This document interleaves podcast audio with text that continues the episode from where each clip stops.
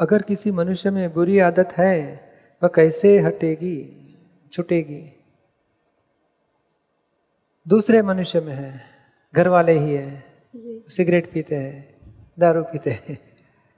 मगर उसके लिए अभी सामने वाले की जो भी बुरी आदत है उसके लिए आप फ़र्स्ट ओपिनियन मत रखो कि आदमी ऐसा ही है। उसके प्रति करुणा भाव रखो कि हे अंदर भीतर में बैठे हुए शुद्धात्म भगवान इनकी बुरी आदत छूट जाए, ऐसी कृपा करो, प्रार्थना करते रहो, एक। और बार बार उसको टोको मत। तुम कभी ये सिगरेट छोड़ोगे? समझते क्यों नहीं? बंद करो, घर में। नहीं, कभी टोकना नहीं। उनको सिर्फ़ जागृत करना है तो ऐसे कर सकते हैं। आपको भीतर में जागृति रहती है, ये गलत, गलती हो रही है। उसमें से छूटने के लिए आपकी इच्छा है तो ये शक्ति मांगो, प्रार्थना करो दादाजी से। गलतियों की माफ़ी मांगो धीरे धीरे छूट जाओगे। पर आप उनके लिए टोकते रहोगे, आप बंद करो, कभी छोड़ोगे, समझते क्यों नहीं, क्यों ये करते हो? तो ये अहंकार बढ़ेगा उनका कि भाई करूँगा, जा, तेरे से जो ना है करो, मैं तो करूँगा ही करूँगा।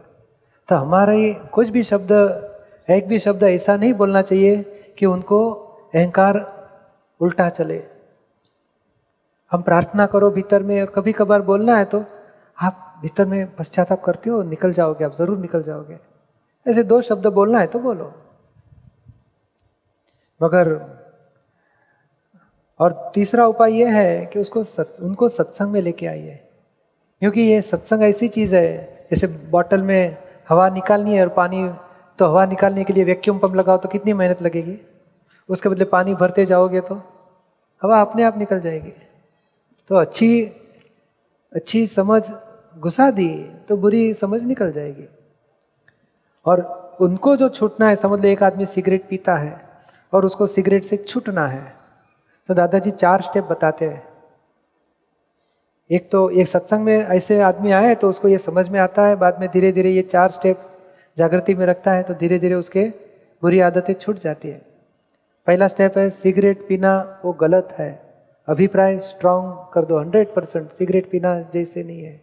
गलत है तम्बाकू सिगरेट, व्यसन गलत है। फ़र्स्ट स्टेप सेकंड स्टेप किस प्रकार से उसका नुकसान होता है? शारीरिक नुकसान हो सकता है, कैंसर लंग्स खराब होते हैं, मुँह में सेकंड आर्थिक नुकसान होता है, व्यवहारिक नुकसान, बच्चे बिगड़ जाएँगे हमारे वाइफ को दुख होता है हस्बैंड वाइफ में क्लेश होता है। चौथा, धार्मिक, कोई धर्म स्थानों में एक्सेप्ट नहीं करते देव देवियों की भी ये व्यसन सब पसंद नहीं है।